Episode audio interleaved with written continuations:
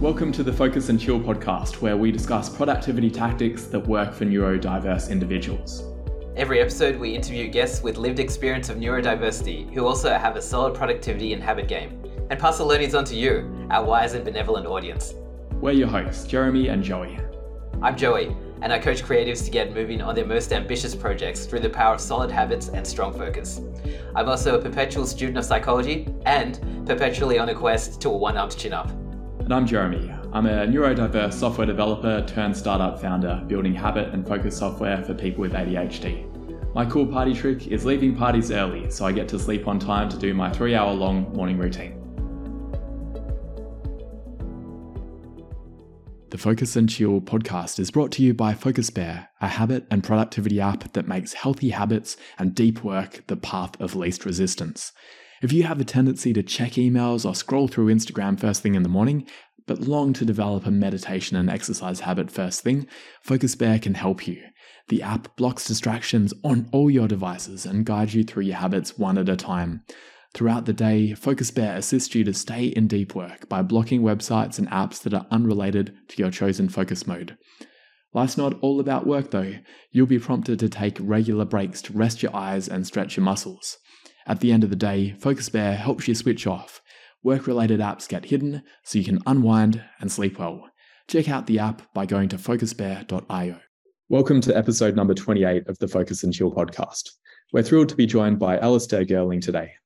Alisdair is a PhD candidate at Monash University's Emerging Technologies Research Lab, where he investigates personalised assistive technology to help neurodivergent students. Outside his research, Alisdair works as a learning designer for Nextia, designing assistive technology for people with dyslexia, dyspraxia, and other conditions. A man of many talents, he also does freelance web design. Welcome to the show, Alisdair. Hi, guys. How's it going? Really good. Thanks a lot for coming on the show. To kick things off, can you tell us about your personal journey with neurodiversity and becoming aware of your own neurodivergence? Absolutely. I think lots of people might feel this way, but I feel very lucky that I became aware of my neurodiversity and I did an in-depth discovery and unpacking of what it was for me to learn and be in the world, just as technology got fast enough to operate at the speed of people's minds. And so I can't really disentangle me realizing what it was to learn with me realizing what it was to learn with technology and with other people by connecting with them in words and also digitally and all this stuff. So for me, that's this big shift that I think lots of people maybe in my age group with neurodiversity know that maybe people in the generation above didn't know. And then the generation, I guess, above that, being neurodiverse, having ADHD or dyslexia, or whatever it might be, just was not an available condition. Right? And now it is. And then now sort of digitally mediated. But for me, I was very lucky. I had two academics and doctors in my family. And so they discovered very early on that me and my twin sister and my elder sister, we all had some form of learning difficulty. And so I had a very proactive family. And I was sort of constantly told that actually to learn was what was valuable. And to exceed academically was only a byproduct of that learning. And so for me, unpacking why I was outside of the norm in one way or another, it was just a byproduct of me, trying to bumble along and make sense of what it was for me to just be in the world. And I think that sort of sense that, any disorder, as sort of some medical practitioner might describe it, really that wasn't the frame I ever used. That wasn't something that we really spent time talking about. We spent time talking about what was happening and what I was struggling with. And then, yes, there were, trips to psychiatrists and educational psychologists and speech therapists and so on when I was growing up. But I think that was kept at bay. And what was kept, the sort of key focus was how we were and how we could be happy and how we could learn. So there you go. That's kind of how I came to neurodiversity. I love that. And it's such an important perspective to see it as almost a fortunate occurrence. And also how you were describing previous generations that even probably 10 years ago, there was probably a lot more stigma about various aspects of neurodiversity, whereas now there's probably a lot more embracing of some of the positive aspects of it. I think so. And I was the first kid in my school to have a laptop. I used to sit in the back and in the corner because that was where the only plug in the room was. And I used to have back problems because the laptop was like 15 kilos or something. And so, you know, for me, I was getting to the point where I couldn't focus and I couldn't write. And my handwriting, even now, I often can't read my own handwriting. And so I would get, you know, everyone would get A's, B's, D's, you know, I would get U, unmarkable, right? And then I got my laptop one day and they were suddenly A's. And then even since then, I got to be able to speak my work. And as far as I'm aware, I was the first kid in the UK to be given the ability to use voice to text in their exams for GCSEs, which is the big exam there at 16.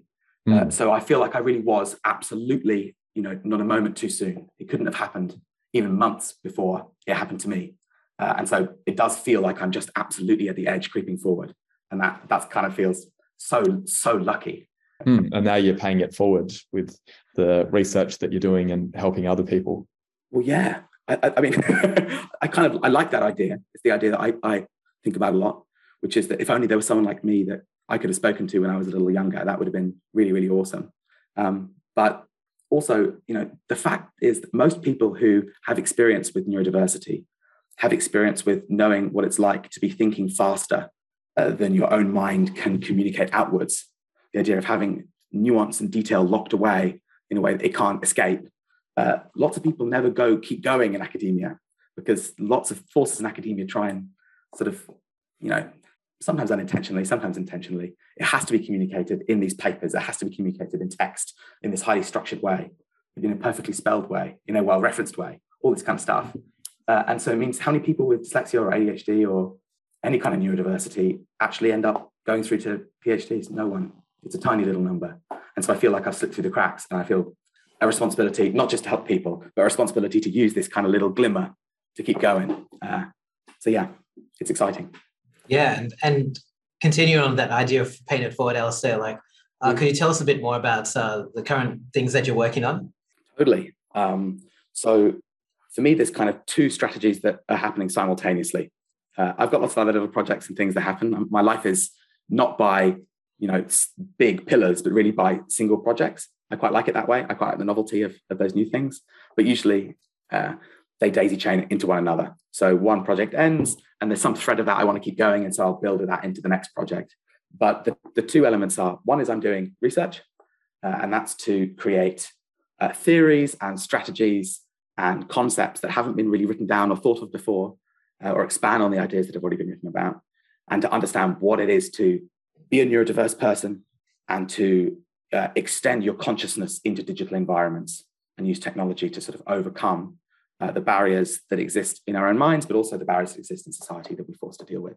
And then the other half of that is I spend time actually working with students and parents and running sessions at schools about digital literacy and particularly about like assistive technology is the term that everyone uses.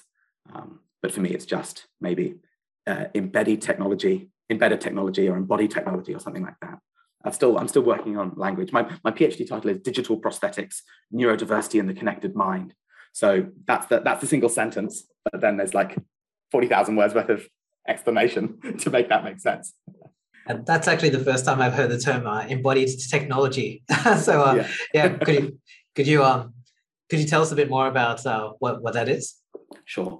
So for me, one of the easiest ways to think about neurodiversity and how to navigate the world, a neurotypical world in a neurodiverse way, which is a really exciting prospect. Potentially it means you can do unexpected and delightful things that might delight you and delight other people as well.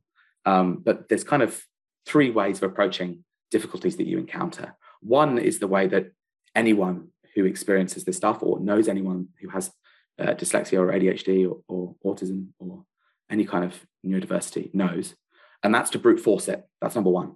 And that is, it takes 45 minutes for someone to sit down and do this thing. It'll take me 4 hours and I'll just do it. And it's hard and it's not fair, but it is the strategy that people use because it works a lot of the time. And a lot of the stuff you guys talk about on the podcast and a lot of stuff I think we all in this space read about and think about are ways that we can kind of bring that down, that we can make it less painful. But that's brute forcing is the first option. The second option is to learn your way around it or to restructure the world around it. And that is, if it's in dyslexia, it's like, oh, you can't read a traditional, you know, using traditional learning methods, so you'll learn phonics, or you'll make a room much more ordered and organized, or you'll use music that helps you focus, like Endel or some other kind of binaural beats or something like that, right? So you'll use strategies that will change and shape the world in your favor. Or maybe you take meds or you use other kind of therapies as well, all that stuff. That's category two. And the third strategy is using technology to leapfrog the problem, to jump over the problem entirely. And what that, for me, looks like is if someone really struggles to read, you can brute force it and read for 10 times as long. You can try and teach them to read in an alternative way, or you can use an audiobook. And so the question then is, well, what's your challenge? What's the goal you're trying to achieve? And for a lot of kids, I think they don't need to be literate. They need to be literary. They need to be well-read and understand the meaning of ideas and understand what it is to communicate. And you can do that with audiobooks really easily. Most of the reading I do now, I call it reading. It's still actually listening, right? I listen to, and it's great because I can do the dishes and listen to an academic paper. I can go for a walk and, you know, listen to a book. And you can't do that kind of stuff without technology helping us do it. And so that's category three, leapfrogging. And that's what my work is really all about, is using technology to jump ahead, to jump beyond, and to take us not to parity, not to equal, but actually above. So if you're neurodiverse, you can take your weakness and not make it equal, but make it a strength. And that's what my whole life right now is sort of becoming about. Yeah. I love that. Yeah. What do you use to read out academic papers while you're doing household chores? I think Joey does something similar.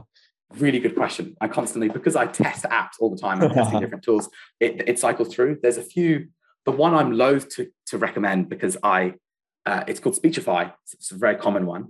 And I find it frustrating because there's a yearly fee and it's quite high. And I think that's not fair. I think it's, and so then also there's a classic thing, which for people that maybe forget stuff, is giving you a 4-day trial and then charging you for a year does get on my nerves. It does. That's annoying. Yeah, classic ADHD tax there. Yeah, I'm just like, that's brutal. And you can't go after those people because we're the people that really need it. And that's not cool.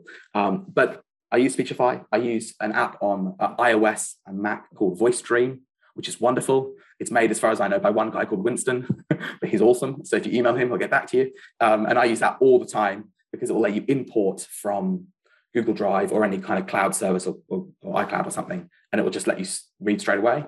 And for people that really like to focus on a single word at a time, it will read the audio to you and it will highlight one word at a time in a line. And so you can really remain hyper-focused if you want on reading papers. And then I can go up to 3 or 4 times speed. So I'm reading something like 800 words a minute if I really need to, or if it's a really boring paper or something, I can go through really fast. So that's awesome. And that's the leapfrogging, right? Like we were talking about is, you know, I'm not matching normal speed like everyone else. I'm reading 3 times as fast. Like that's crazy, right? It's super, super cool, but really surprising that technology can let us do that now. Mm. And I imagine that the technology is like feeding the paper into ChatGPT and then asking it to summarize it for you and then asking it questions. That's another example of where it could help. Absolutely. And the idea that you can mix and match with that. So you can listen to a fragment, get GPT to summarize the next fragment. And I think that's where we're heading, is the idea that you can speak your notes, or you can even, this is the sort of idea I've been hoping will exist, and I think will come online in the next few months. And that is that you could just find a paper you're interested in and have a conversation with it. And the AI would be interpreting the paper. It would be creating an avatar that has the knowledge of that paper. And you'd be having to be able to have like a two-way dialogue, right? And how cool would it be? You could just have a conversation with the whole works of Dickens, or you could have a conversation with any academic paper, or you could have a conversation with not James Clear, but the book Atomic Habits. You could have a conversation with that fictional person. Like that would be such a new way to engage with this kind of information. And like, I thought that was sci-fi. I thought that was, you know, when I was a kid, I kind of dreamed that might happen. And it's like, all the blocks are there, right? It's just whether or not they come together in the right order. And that's only months away. So it's like, it's cool. It's really cool. Yeah, absolutely. I've seen something like that for API documentation. So I'm sure really? It'll be long before it'll be ready for books as well. It's just probably an issue of context that you can't fit a whole Charles Dickens novel into ChatGPT, but maybe that new Facebook model where it's got a million-line context. Totally. Speaking of Dickens, what do you enjoy doing in your off time? Are you a fan of classical literature? Do you know, it's funny that I love reading. I like I was saying earlier, I really struggled to read when I was younger. And there was a 2-week period where suddenly I could read. So I went from not being able to read at all to suddenly being able to read. It was really the startling thing that happened to me when I was about 8, 9, 10, something like that. I was still quite old, but it suddenly happened. And it's just a developmental thing, right? Just suddenly clicked. And after that, I read a lot. And now I still like reading physical text, but mostly I listen to audiobooks. And I listen across the gamut. I like the novelty of, I'll read, you know, Sherlock Holmes, which is really good, read by Stephen Fry. If you get the audiobook, I reckon it's the best value deal on Audible, because it's one credit's worth and it's like 48 hours of audio or something. It's insane. But so there's those sorts of stuff. And then I read everything in between. Lots of, you know, philosophers and thinkers and so all across. And then to relax, I read and I watch and I listen to music. And I used to do a lot of public speaking and debating when I was younger, when I was at high school and stuff.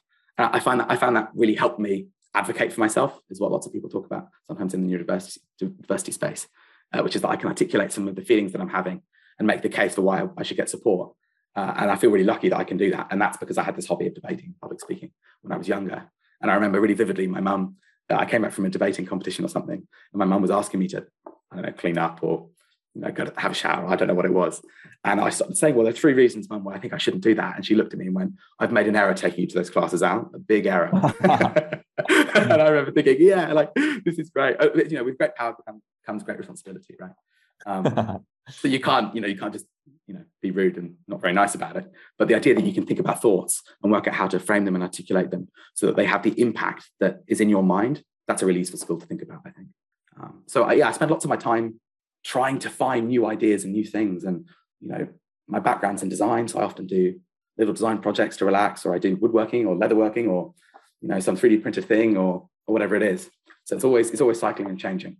Nice. I was going to ask about the cupboard behind you or the little drawers. Yeah. So all these drawers if you're listening to the audio, I've got this big case behind me and it looks a bit like an apothecary cabinet. It's got loads of drawers. This is one of my strategies to organize my life. Each of these is a kind of project or a kind of sort of component of my life. There's like an electronics thing with my solderer, and there's a leatherworking one, and there's like little prototypes for projects that I've never gotten done. My favorite thing about it, though, is that I cut the dips by hand for all these things, the sort of the finger holes. And there's one here that I forgot to do. So it's just a bit of paper I've just stuck on. So I could, you know, make it work. And that's the kind of hack you need, right? That's the kind of hack you need. Is if you forget to do a little cut, that's all right. Just, you know, colour it in. Most people won't notice. It's all fine. Love it. Yeah.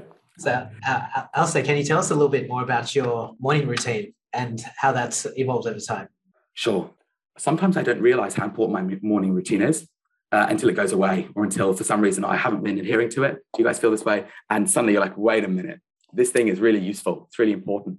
And or come to the end of a day and I'll think, this was a really useful day. What was it that made it so successful and so fun and so exciting? And it was because I set things up really effectively in the morning, or, as is often the case, the night before. I was doing the planning for how I'd sequence my morning, and that was what helped me kickstart into the day. But I get up, I wake up in bed. I try my best not to have any kind of technology that interfaces with the outside world in the bedroom. I don't always achieve that, but it's really useful to try. And just experiment with it, even a day a week, it's kind of interesting. Often, by the way, I think strategies don't need to be strategies you do all the time. They can just be one experiment once. And that can, you know, that can sit in the back of your mind and give you some really helpful new thoughts for what strategies you want to adopt. But in my morning, I get up and I often run out to work. I'll have some meeting in the morning that I need to get to. But more recently, what I've been doing, and it surprised me because I wouldn't have thought it would be as useful as it has been, is I get up quite early, about sort of 6, 7, 8 o'clock, and I will go to a yoga studio and I'll do a little yoga session. And it's awesome. It's so much fun. It's really relaxing. And for me, my partner, she does yoga every evening, and she has for 2 years. Every night she can do it. She can sit down, and it's a remarkable thing. That's not me. I tried it. I try and join in with her, and it's, you know, not happening. So instead I go to a place, and it's not like a gym. It's not sweaty and unpleasant. It's calm. It's tranquil. There are other people there that are focused and that are doing their thing. And that collective thing, I'm kind of using them as a kind of body doubling exercise, right? I'm going there and they're all doing the yoga, and I'll do the yoga too. Actually, I don't duck out after 15 minutes. I stay there for an hour because everyone else is, and it's kind of fun. And then you feel relaxed, and you have to do 5 minutes of mindfulness before everyone starts because no one's doing anything. So you just have to sit in your own head for a bit. Then you do some movements, which is good. And then you stop and you rest for a few more minutes, and there's a nice sound in the background, and you go, that's really good. So that's my most recent thing, is a few days a week I've been going and doing that.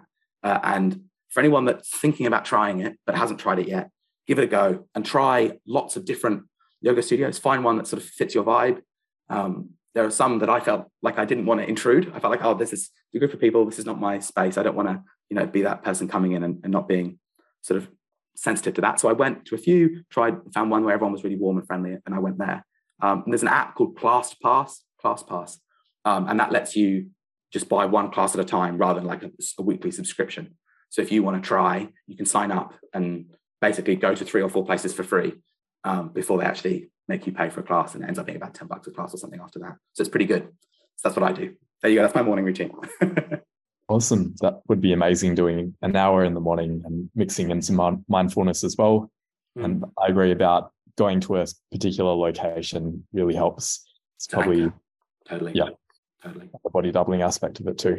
Mm. Do you carry that body doubling approach forward into your workday as well? I really try to. And I don't know if people can relate to this, but like when you're at school or when you're at a job where you have to sit and write and work, it's difficult to try and connect to people and use body doubling really successfully. I'm very lucky. I've got colleagues, and I book meetings, and I'll give myself like a 3-hour gap between meetings, which sounds really inefficient, right? That like, why would you go in and then wait 3 hours for another meeting? But that 3 hours is golden, right? That 3 hours is awesome. So I know what I've got to do. I know there's a clear endpoint. And so I use, yes, there are people in the office, and that's nice. So I do body double in that way, but also just having the fact that I know there's a finite period of time between 2 locked events, but it's time I can use for myself. It's not time I've committed to anyone else. Those sorts of things I do at work a lot, and they're really, really useful for me. Yeah. Nice. And during those 3 hours, any other productivity hacks that you use to stay focused? Oh, great question. Yeah, is the answer. There's loads of different tools that I use, and it really depends on the kind of work you're doing. And I think we were talking about this earlier, that there's no one strategy that is a universal strategy that always works for me. And there's no one app or tool or system that I've locked in and I'll never stop. I'll never be willing to stop using. And the danger is that you want the game of productivity to overcome the act of productivity. And I think that's a big risk. So you have to make sure if you're going to jump to a new app or you're going to experiment with something, that it's worth the jump. That if you're switching, like I use Notion as my note-taking app, but for years I've been thinking, what if I used Obsidian? Maybe that would be better, right? And maybe it would be, right? Different note-taking app lets you visualize and connect notes together in this kind of second brain way where you're digitizing all your thoughts and the connections between those thoughts, so you can offload them and think about them in a new way. And that goes to the kind of leapfrogging as well, which is that like my memory is pretty good. It's okay. It's not perfect. I forget stuff sometimes. Everyone does, particularly people that are neurodiverse. There are some types of things we forget really easily, right? But if I use a digital mind to remember things for me, I don't make my memory as good as the best person with the best memory in the world. I make my memory infallible. It can't be forgotten. It's locked in. Like it's like superhuman levels of memory, right? And so I use Notion, but I sometimes jump over. I use a bunch of speech-to-text tools and text-to-speech tools. So all my meetings, I think the key one, the best one I'd really recommend to anyone is use some kind of audio note taker. I use one called Otter. That auto joins all my Zoom meetings. Sometimes I get in trouble for that if there's like some important like staff meeting I have to like manually turn it on. But yeah, I have my Zoom meetings, all my meetings in person. If it's some important work thing, I will say, hey, do you mind if I take notes using right now? And I'll just use my audio note taker. And I've never had anyone have a problem with that. The only response I've ever gotten, well, there's 2 responses. One is, sure, no worries. Or, oh, that's awesome. How does it work? The 2 responses, right? So Otter is awesome because it records, it creates a transcription of that recording. If there's some bit of the transcription you don't like, you can click it and just listen back to the audio if you need. And it will also give you an automated summary of that meeting too. And so I've got a little search engine, and I can search every meeting I've ever had with my PhD supervisor. And it doesn't matter which meeting it was, the system remembers it all. And so when I'm there, I'm really present, I'm really focused. All I'm focusing on is paying attention to what's being said and what I might say next and why that might be interesting. I don't need to remember about what it actually was said 5 minutes ago. That's locked away in the vault. That's already remembered for me. So the productivity hack is work out the things that are pulling you out of your work and try and take them down one by one.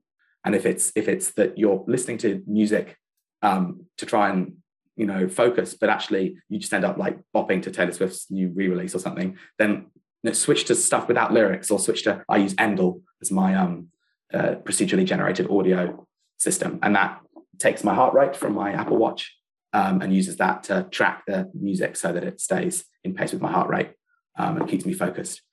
But there are loads of different tools. So experiment, there's BrainFM, there's just LoFi on the LoFi Girl or whatever on YouTube. There's loads of stuff. So pick whichever one's best for you. They all have slightly different flavors. But so I listen to music, I use note-taking apps so I don't forget stuff, and I use audio note-takers. And they're the kind of, and I use lots of timers as well. And those things together generally helps me. Yeah. I'd like to dig into two of the things you said there that I didn't fully understand. One was with the in-person audio note-taking. Do you use an app on your phone to do that? Or is that a literal audio note-taking physical device? Super interesting. Yeah, I use my phone mostly, or my laptop or my iPad or whatever it might be. And you can set up a shortcut on your phone. So rather than opening the app and then starting recording, it's just one button, which is just the start record button. So that's what I do. And you can do that on iOS or Android, whichever platform you're on, it will work. But I've recently seen that there's a new sort of class of recording device, which is specifically for AI note-taking. And it's a physical recording device that you can have. And there's one on Kickstarter at the moment. I forget what it's called. And you clip it to the back of your phone, and it uses the vibrations of the phone to pick up the other person's speech as well. And so that's kind of interesting. If you want it to be everywhere and you want it to be separate to your phone, you could just bring the little box with you. But I usually just use my phone. It's a great idea. I hadn't really thought about doing it in an in-person meeting. And that makes a lot of sense. And doing it in a way that is low friction, because that's, I guess, the concern for me, that where's my actual voice note app and how do I start it? But using the shortcut would make it way easier. Absolutely. The other one was, how do you spell, was it Endel? The heart rate based? Yeah, I think it's Endel. Let's get it up, shall we? I think I've heard of that. Is it sometimes used with workouts as well, that it'll change the cadence of the music depending on your heart rate? I think that's right. Endel. Endel. They're really interesting because you can ask them to help you focus or help you sleep or help you study or help you read. And they have they've tuned the AI generator so that the different options you select are going to try and push you towards those activities, which is kind of cool. But again, some people find it super useful and other people find it annoying and slightly disorienting. So, you know, give it a go, see if it suits you, and then go from there. That's what I'd say. Yeah, it's really cool though. I like it. Absolutely. One other thing that often helps people with their productivity is taking frequent breaks. So we're going to take a short break. We'll be cool. Our next question after that. Hello there. This is Joey. I'm excited to tell you about a project I run where I help imaginative people just like you breathe life into their creative dreams, like writing that book or performing that stand-up comedy set. I know the first step can be daunting. I've been there many times and have helped many people on a similar journey. If you've wondered how to bring those ideas swimming around in your head to life, get in touch. We'll shrink the intimidating dragon off a goal into a cute little lizard off an achievable daily habit that you can do every day to get started and stay moving. Click on the link in the show description to get in touch. And we're back. So, Alisdair, what's one habit you'd like to remove from your life? Either a bad habit or one that takes up too much time? I love this question. I think it's such an interesting one. I've been thinking about it throughout the whole interview, thinking, how do I get to this? So I noticed something a few months ago now, and that was that I was following the news and the politics and the kind of daily sort of debates in three countries, in the UK, which is where I grew up, in the US, which is a big, important country, and it's where my partner's from, and in Australia as well, which is where we are. And I thought to myself, but none of this actually matters. I can't actually do anything about it. It's important. The world, changes and things happen. And it's important to know what they're going on. But I thought to myself, why am I listening to the news? And I realized it was maybe just a form of entertainment. I was like, oh, well, I don't watch The Voice, or I don't watch Real Housewives or something, but I listen to the news and that's great. But it's just a kind of slightly fancier form of entertainment sometimes. And so you have to be really careful. And I realized I had to be really careful with picking, is this because I really think it's important to know, or is this because it's fun to learn? It's fun to be informed, but it's not important to be informed. Particularly the test I use now is will this be important a month or a year from now? And if not, sometimes I go, maybe not. And that's, I think, So that's the habit I'd really like to get rid of, is, you know, consuming so much news. And, you know, I do try and have a varied source of news, and often try and access long form news and stuff.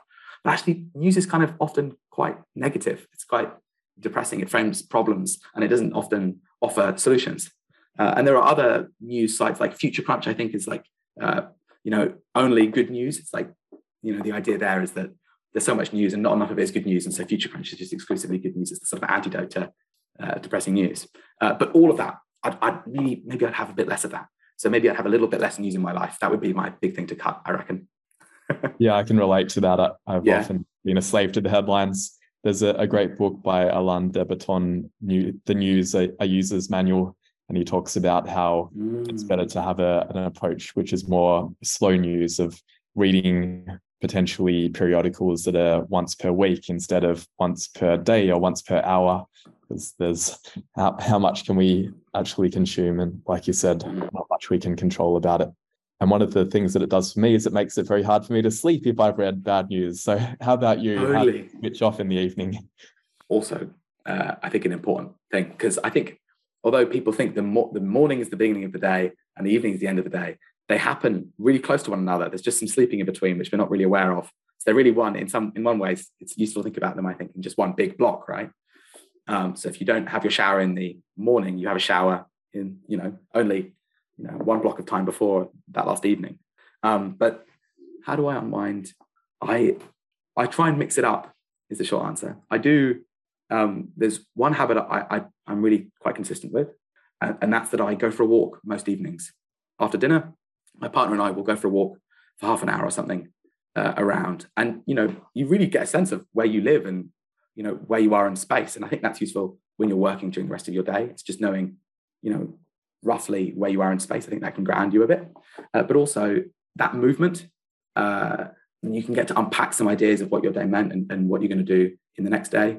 And when I come home, I feel like that's the hard line. That before I went on my walk and we had dinner, maybe external things could come in. That's possible. Maybe there's an email. Maybe I get a phone call. Maybe we go out, something like that. But after that walk, it's only looking inwards. It's only winding down. It's only having the shower to close out, or, you know, 10 minutes of meditation, or listen to a book, or read a book, or watch some show. But it's always down, not up, and not out, kind of critically, always in. So that's how I wind down. That's maybe the line in my sand. Yeah. Love it. And it's probably good for digestion as well, going for a walk after dinner.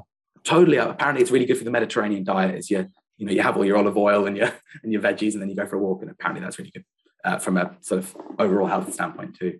Well, you just mentioned the Mediterranean diet. Are there any other resources like books, philosophies, apps, academic theories, sensory toys that you find useful in productivity and habit formation? Absolutely. There are so many different things. Like, you know, we could do another 3 hours on the sort of all the stuff that might be useful. And I'd love to hear what you guys think as well. Yeah, that'd be awesome. But for me, I think there's kind of two ideas that I think maybe are ideas that not everyone in this space thinks about, and I think are kind of useful. So they're the two ideas I'll try and share with you guys. And there are lots of people that write about it and think about it. And the first one is that throughout civilization, we've created labels and definitions and boundaries to things. That you are, you know, you're happy or sad, and you're successful or unsuccessful, or you're clever or stupid, right? And I think that actually is a human construction. It's not the way nature is, and it's not the way human minds have evolved. And with neurodiversity, it's not true that there is a clearly bounded disorder of attention deficit hyperactivity disorder. Most people who have ADHD, for instance, don't actually have that much hyperactivity. It doesn't, you know, you can't track their symptoms. So the key thing there is to think about and expand the way you think about yourself beyond just any one label. Some people find the label really useful and edifying, particularly in later life, if they're getting a term that they can associate all the challenges and difficulties they've had.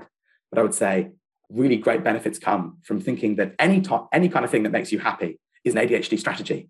And I think anything that makes you sad is an outcome of you as a person, as an owl, or as a Jeremy, or as a whoever it might be. That's just you to some degree. And so I think breaking it down that way lets you come up with alternative solutions to the difficulties that you have. It lets you solve one thing with another. So if you have a focus problem, like maybe, you know, I don't know, joining a a football club, that's a really useful thing because you're suddenly exhausted and you've relaxed and you've done something physical, and that's been really great. But that was just you doing a fun thing that you liked. It just happened to have a side effect of being useful. And actually, if you live your life looking for positive, helpful, exciting things to do, you'll find that your mind will push you towards things that as a whole help you and the strategies that are effective. And so I would say that's just one thing. It's locking down in terms of ADHD or in terms of dyslexia or any kind of neurodiversity. I think sometimes if you're finding that focusing too much on that isn't giving you the benefits you expect, try zooming out and seeing if that helps you. So that's one sort of philosophy or idea that I think not everyone talks about enough. I think that's really useful. Does that also relate to in terms of people taking on the label and it becoming a bit of a self-fulfilling prophecy that, oh, I'm going to be late because I have ADHD, rather than also looking at that it's not destiny, that there are things that I can do to change it and it may be harder? Absolutely. I think that's a really important point. There's this idea of an internal and external locus of control. And that just really means, do you think that you're in control of what happens to you, or do you think the world is conspiring to make things happen to you? And there's loads of evidence and loads of research that says that if you believe you have an internal locus to control, you're more able to achieve things in your life, you're more happy, and the other people around you are more happy too. So I think that's a really important point. And that comes to using ADHD as an external thing, an externalizing thing that lets you justify in terms of outside of yourself. I don't think can be helpful. I think it'd be really unhelpful. Explaining things, explaining elements of your personality that you can't maybe help, that's, you know, sometimes really useful. But the idea that because you can't help it, it's not you and something that you're not doing, that I think is the jump that might go a bit too far. So I think be wary of it. And sometimes I think we all fall prey to that, which is, it's not my fault the bus is late. And it's true, it's not your fault the bus is late, but the bus was late and you went on it, and such is life, right? And you can still be pretty optimistic and happy about it, while also saying, oh, I'm really sorry, that was me. You know, what a shame. And people are usually, when you're sincere and friendly, they're pretty open to errors, particularly when you take responsibility for them. So I totally agree with that idea. I think it's a really important addition. And in fact, I did at Melbourne Design Week, I did a workshop. It was called A Sense of Purpose with a couple of colleagues of mine. And it's this workshop we developed, and the workshop was trying to work out, particularly in creative industries, but really across all industries, what it is that gives you purpose and gives you forward motivation to do things. And the research is really interesting. I'll just share one little fragment with you guys, which is that we do this exercise that lets you pick different types of motivations and sort of sort out which ones are the ones that are really important for you. And it's surprising because lots of people have really different motivations, but you can cluster them really into a few categories in terms of things to do that are to do with a sense of purpose that you have in the world, you know, really magnifying a sense of expertise that you have, a sense of curiosity, and a sense of community or connection with people, right? And then finally, there's this sense of obligation towards things that are sort of structural barriers.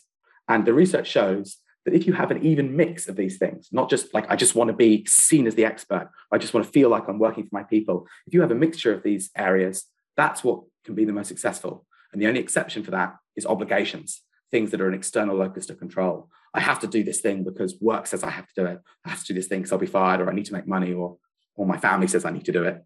That thinking actually pollutes all of the other motivations. And it means you get a massive drop in productivity and efficacy. So the research is really clear, which is a diverse mix of motivations, but ones that you are choosing for your own reasons, for you wanting to do it. And so, yeah, that's what my research says, and that's what I try and take into my life as well. Sometimes not successfully, but I do try. It's interesting with the difference between community versus obligation. Is it a difference between, if it's obligation, it feels like, oh, I have to help my parents, versus I love my parents and I want to help them? Totally. And when I've been working with people, it's been really interesting that a lot of people, they say, oh, I've got this obligation to my family or to work, like they gave me a job and I feel like I need to keep working there. But actually, underneath that is actually an intrinsic motivation, which is I love my parents and I want to help them. You're totally right. And so just acknowledging that you might describe it like, oh, I have to help my mum today because she asked me to. And actually, although I love my mum, she's great. But, you know, let's say you felt that way. Actually, underneath that, it might be, yes, you feel obliged in this moment, but you actually have a different sense, a sense of purpose towards being the kind of person that helps people when they ask. And that's an internal thing about the person you want to be. And so that's okay. But you have to go down the line to see what it really is that motivates you. And people, when they do some exercises that I've been working on with my colleagues, we've been working on how to make people do that digging, because it's quite difficult sometimes. And doing it with people is useful too, which is why we often use workshops bizarre sort of ways in, because in groups you can compare and go, oh, you do it differently, why? And that's fun too. But yeah. Yeah, fascinating. I feel like we definitely should do another episode. I've got a meeting in a couple of minutes, so I'm going to have to cut this one short. Just final two questions. Where can people connect with you? Is your website the best place? Yeah, at the moment, alisdairgurling.com is where you can send me an email. There's a little form on there. It's a really simple site, but that's where it is. You can also probably contact me through my university page, which is if you go on the Emerging Tech Lab, you can find me as one of the PhD candidates there. But again, I've got lots of projects that will always be emerging. So if you go onto one of those two places, hopefully you'll find a link to whatever that's happening next. Wonderful, Alisdair. Do you have any final words or asks for our audience? Ooh, yeah, I do. And that is just, it's very easy when you're struggling in the world, when you're a neurodiverse person, to try and be really quick to find absolutes. This strategy works perfectly well. This person is really engaged and will help me, or it really isn't engaged and doesn't get it. And sometimes it's true, but I often find that trying to sit in the nuance of why something's more complex, why there's a deeper story, and why our own minds are more complex and more nuanced than we often realize, that unlocks a whole world of opportunities. But that's just for me, and maybe that doesn't work for everyone. And that's part of the fun of it, right? And so all I'd say is, we've got all our own strategies, and sitting and comparing them is probably the best chance we have of moving forward together. And I think that works really, really well. So hopefully everyone who listens to the podcast can reach out and we can talk about what strategies we're going to use together.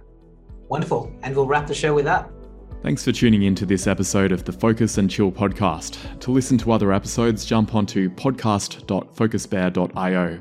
If you'd like to be a guest on the show, or you know someone who'd be a good fit, email us at team@focusbear.io. Otherwise, stay focused, stay chilled, and peace out.